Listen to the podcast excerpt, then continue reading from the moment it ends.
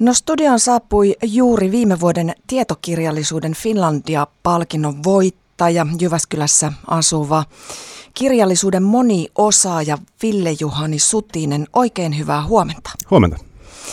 Sulta on ilmestynyt lähes 30 teosta, mikä mun mielestä on hämmästyttävä ja hämmentävä määrä, joiden lisäksi oot suomentanut lukuisia kaunokirjallisuuden klassikoita. Ja, ja tosiaan tänä aamuna sä oot täällä puhumassa et tuosta Finlandia-palkitusta teoksesta vaivan arvoista esseitä poikkeuskirjallisuudesta, vaan tänä vuonna julkaistusta kirjastasi Hajonneen maailman käyttöohje. Ja tämän kirjan takakannessa sanotaan, että maailmanlopun julistaminen on helppoa. Paljon vaikeampaa on, jos maailma ei lopukaan ja on opeteltava elämään tuhon jälkien kanssa. Aika dramaattista. On, oliko tämä se lähtökohta, josta lähdit rakentamaan tätä kirjaa? Joo, tämä oli pitkälti se pohjaidea, mistä tuo koko kirja lähti.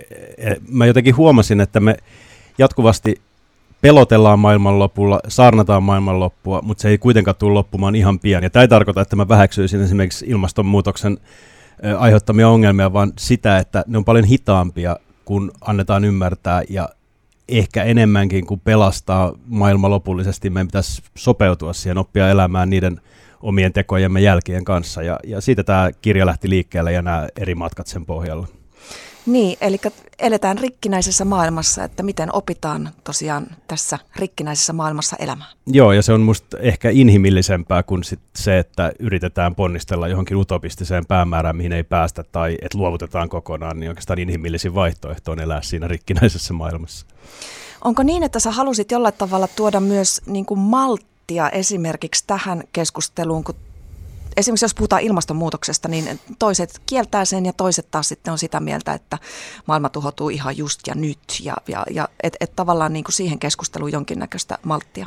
Niin, ehkä maltti on, se on mulle vähän väärä sana. Mä ajattelen enemmänkin, että puhutaan niin kuin asiat on. Ehkä se realismi olisi se oikea käsite. Että mä ajattelin vaan katsoa asioita niin kuin ne on ja, ja se vaikuttaa siltä, että ne on nyt tällä tavalla että kyllähän eh, ilmaston lämpeneminen ja ekokriisi on eh, tällä hetkellä jo tapahtuvia tosiasioita, jotka muuttaa maapalloa ja saattaa jopa lopulta tuhota sen, mutta se ei tapahdu huomenna eikä yli huomenna eikä edes ensi vuonna. Ja se koko ajan me ihmiset kuitenkin enemmän tai vähemmän elellään täällä ja se on se idea, mikä mistä on mun mielestä keskusteltu liian vähän toistaiseksi. Mm, mm. Ja toisaalta tuossa kirjassa mun mielestä sä vähän niin kuin kyseenalaistat sen tavallaan ajatuksen esimerkiksi paluusta luontoon, että mikä se luonto on, mihin me palataan. Me eletään kuitenkin tämmöistä ihmisen muokkaamaa aikakautta ja luontokin on sen mukainen sellainen ihmisen muokkaama. Joo, mä ehkä näen sen asian eniten niin, että jos me halutaan ratkaista niitä ongelmia, joita me ollaan aiheutettu, niin meidän pitäisi keskittyä niihin, eikä sit siihen, että me lähdetään pelastamaan kaikkea ja tekemään jotain sellaista täydellistä vallankumousta, että ei, ei teollistumista ja teknologistumista voi enää pikakelata taaksepäin, eikä me voida palata mihinkään metsästä ja keräilijä vaiheeseen, että enemmän kuin haaveilla jostain sellaista luonnonläheistä elämästä, pitäisi haaveilla ehkä sitten ihmisluonnonläheisestä elämästä ja, ja yrittää olla ihmisiksi täällä. Hmm, ihmisluonnonläheinen elämä. Kyllä, tota, Tämä kuitenkin on semmoinen toiveikas kirja, tai ei eikä kuitenkin, vaan tämä on toiveikas kirja, että me opittaisiin niin kuin elämään, elämään ihmisiksi täällä ja luonnon kanssa, ihmisluonnon kanssa yhdessä. Ja tota, tämä on matka kirja. Sähän oot tehnyt paljon niin matkoja ja matkakirjallisuutta ja matkajuttuja, niin tämäkin on matkakirja. Tämä on matka varmaan sun itseensä, mutta ihan myös teet fyysisiä matkoja tonne jopa metsäpalojen Kaliforniaan asti ja mikä, mikä mulla tässä niin kuin heti alussa viehätti tämä sun matka sieni metsään, koska sä jotenkin tosi hauskalla tavalla kerroit sienistä yhtenä hyvänä esimerkkinä tästä ihmisen muokkaamasta luonnosta.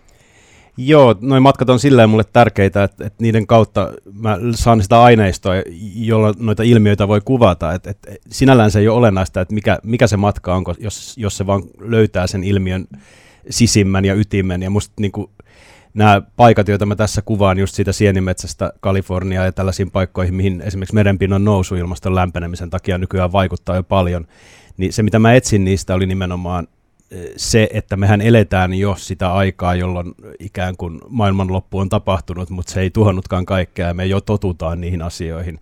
Hmm. Ja sienimetsällä esimerkiksi ihan kukaan sienestämään mennessään itse asiassa mene mihinkään aitoon luontoon, vaan ne on talousmetsiä, jotka on ihmisen muokkaamia ja pitkään ollut ja Ja jos sanoo, sanoo sienimetsästä palatessa olipa ihana luontoretki, niin tavallaan valehtelee itselleen, koska se oli oikeastaan ihana ö, retki ihmisen muokkaamaan luontoon. Ja siinä ei ole mitään vikaa, sekin on ihan ok, mutta myös mä jonkun verran käyn läpi niitä puhumisen tapoja, että jos me mennään vaikka kansallispuistoon, niin me usein ajatellaan, että nyt me ollaan käyty autenttisessa luonnossa, mutta tosiasiahan on, että se, ne polut on ihmisen tekemiä, se miljöö ja maisema on vahvasti ihmisen muokkaamaan. Me ollaan rakennettu ne maisemat vastaamaan omaa ideamme luonnosta ja, ja ehkä niistäkin pitäisi puhua vähän realistisemmin. Mm.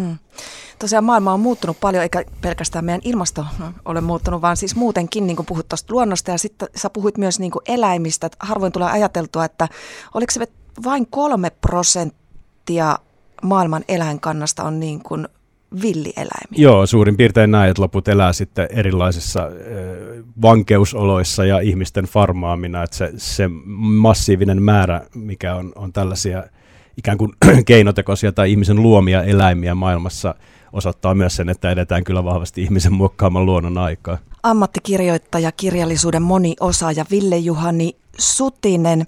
Tota, äh, Sut tunnetaan erityisesti tietokirjailijana ja, ja tosiaan viime vuonna voitit myös tietokirjallisuuden Finlandia-palkinnon. Vo, äh, palkinnon ja tota, miten tämä sun kirja, tämä Hajonen maailman käyttöohje, tämä kuitenkin tää on ihan hillittömän, äh, sanotaanko henkilökohtainen. Täällä on esimerkiksi pitkä tarina teidän lapsen hankkimisprojektista. Tämä oli aika kylmästi määritelty näin, mutta, mutta siltä se kuulosti, kun sen kertoi. Niin tota, mitä sä itse niin kun määrittelet tämän kirjan? Onko tämä tietokirja, onko tämä esseekokoelma, mikä tämä on? Joo, toi on vähän tämmöinen välimuoto. Mä itse, itse tykkään hirveästi tuosta lajityypistä, missä yhdistetään tietokirjallisuutta, eli siinä on vankka tietopohja ja aika paljon lähdeaineistoa, ja sitten tällaista esseististä kerrontaa, jossa voi käyttää kaunokirjallisiakin keinoja, ja sitten myös ihan omakohtaista, henkilökohtaista elämää. Tuossa on vähän kaikkea, ehkä puhuisin kertovasta tietokirjallisuudesta tai, tai jostain vastaavasta, mutta mutta et, siinä on liukuvat määritelmät, mi, mihin se nyt menee, että se voidaan määritellä vähän niihin kaikkeen. Mutta mulle se on, oli tärkeää varsinkin tässä kirjassa tuoda se, myös se oma elämä mukaan siihen ihan sen takia, että, että usein ekokatastrofi tuntuu tapahtuvan jossain etäällä meistä vielä, että se on, on tulossa tulevaisuudessa ja että se on jossain vähän kauempana, mutta itse asiassa jos katsotaan omaa henkilökohtaista elämää, niin sen kautta voi huomata, että se on jo meneillään ja me eletään sellaista aikaa, jossa tosi moni asia on nyt jo muuttunut, mutta me ollaan vaan totuttu siihen. Ja mä halusin tuoda sen hyvin lähelle eh, ihmisten elämää ja paras esimerkki, jonka mä keksin, oli minä itse. No niin. Kyllä, ja se tuo kyllä mielenkiintoa, että on niin helppo ja kiva lukea vaikka niin rankkoja teemoja ja paljon faktaa myös. Tota, no mitenkäs sitten, te olette vaimosi kanssa nyt pienen pojan vanhempia ja tosiaan tässä kerrotaan tässä kirjassa tarina, kuinka teistä tuli vanhempia. Oliko tämä lapsen odotus aika ja syntymä ja niin edelleen. Oliko se myös tällainen yksi lähtökohta, miksi sä lähit tutkimaan tätä teemaa, eli miten elää rikkinäisessä maailmassa? Joo, ehdottomasti se vaikutti varsinkin siihen kirjan tietynlaiseen toiveikkuuteen, mitä tuossa alussa mainitsit. Eli, eli mä olin muutama vuotta aikaisemmin kirjoittanut Arktiksesta kirjan, jossa mä käsittelen ilmastonmuutosta Arktiksella, ja se oli, mulle tuli tosi pessimistinen olo siitä kirjasta.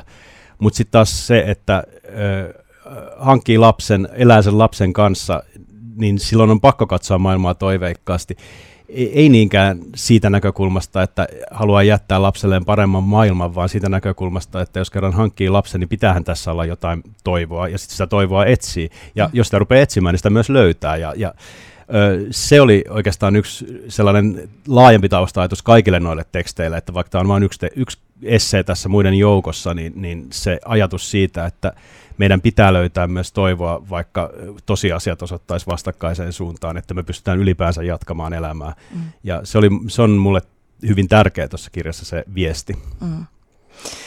No viimeisenä kysymyksenä, Ville Juhani Sutinen, mitä sulla nyt, nyt on työn alla? Sä to, tosiaankin todella tuottelias kirjoittaja. Sulla on varmaan nytkin mo- yksi tai useampi projekti työn alla. Voitko kertoa jotain? Joo, siis parikin kirjaa on tällä hetkellä työn alla. Seuraavaksi ilmestyy varmaan pitkästä aikaa romaani, joka käsittelee kylläkin faktapohjaisesti 1600-luvun eh, metsäsuomalaisia, niin katsotaan mm-hmm. mitä siitä seuraa. Suomalaista lähti Ruotsin metsiin ja sieltä Amerikkaan jo 1600-luvulla, mikä on musta tosi fantastisen ihana ajatus.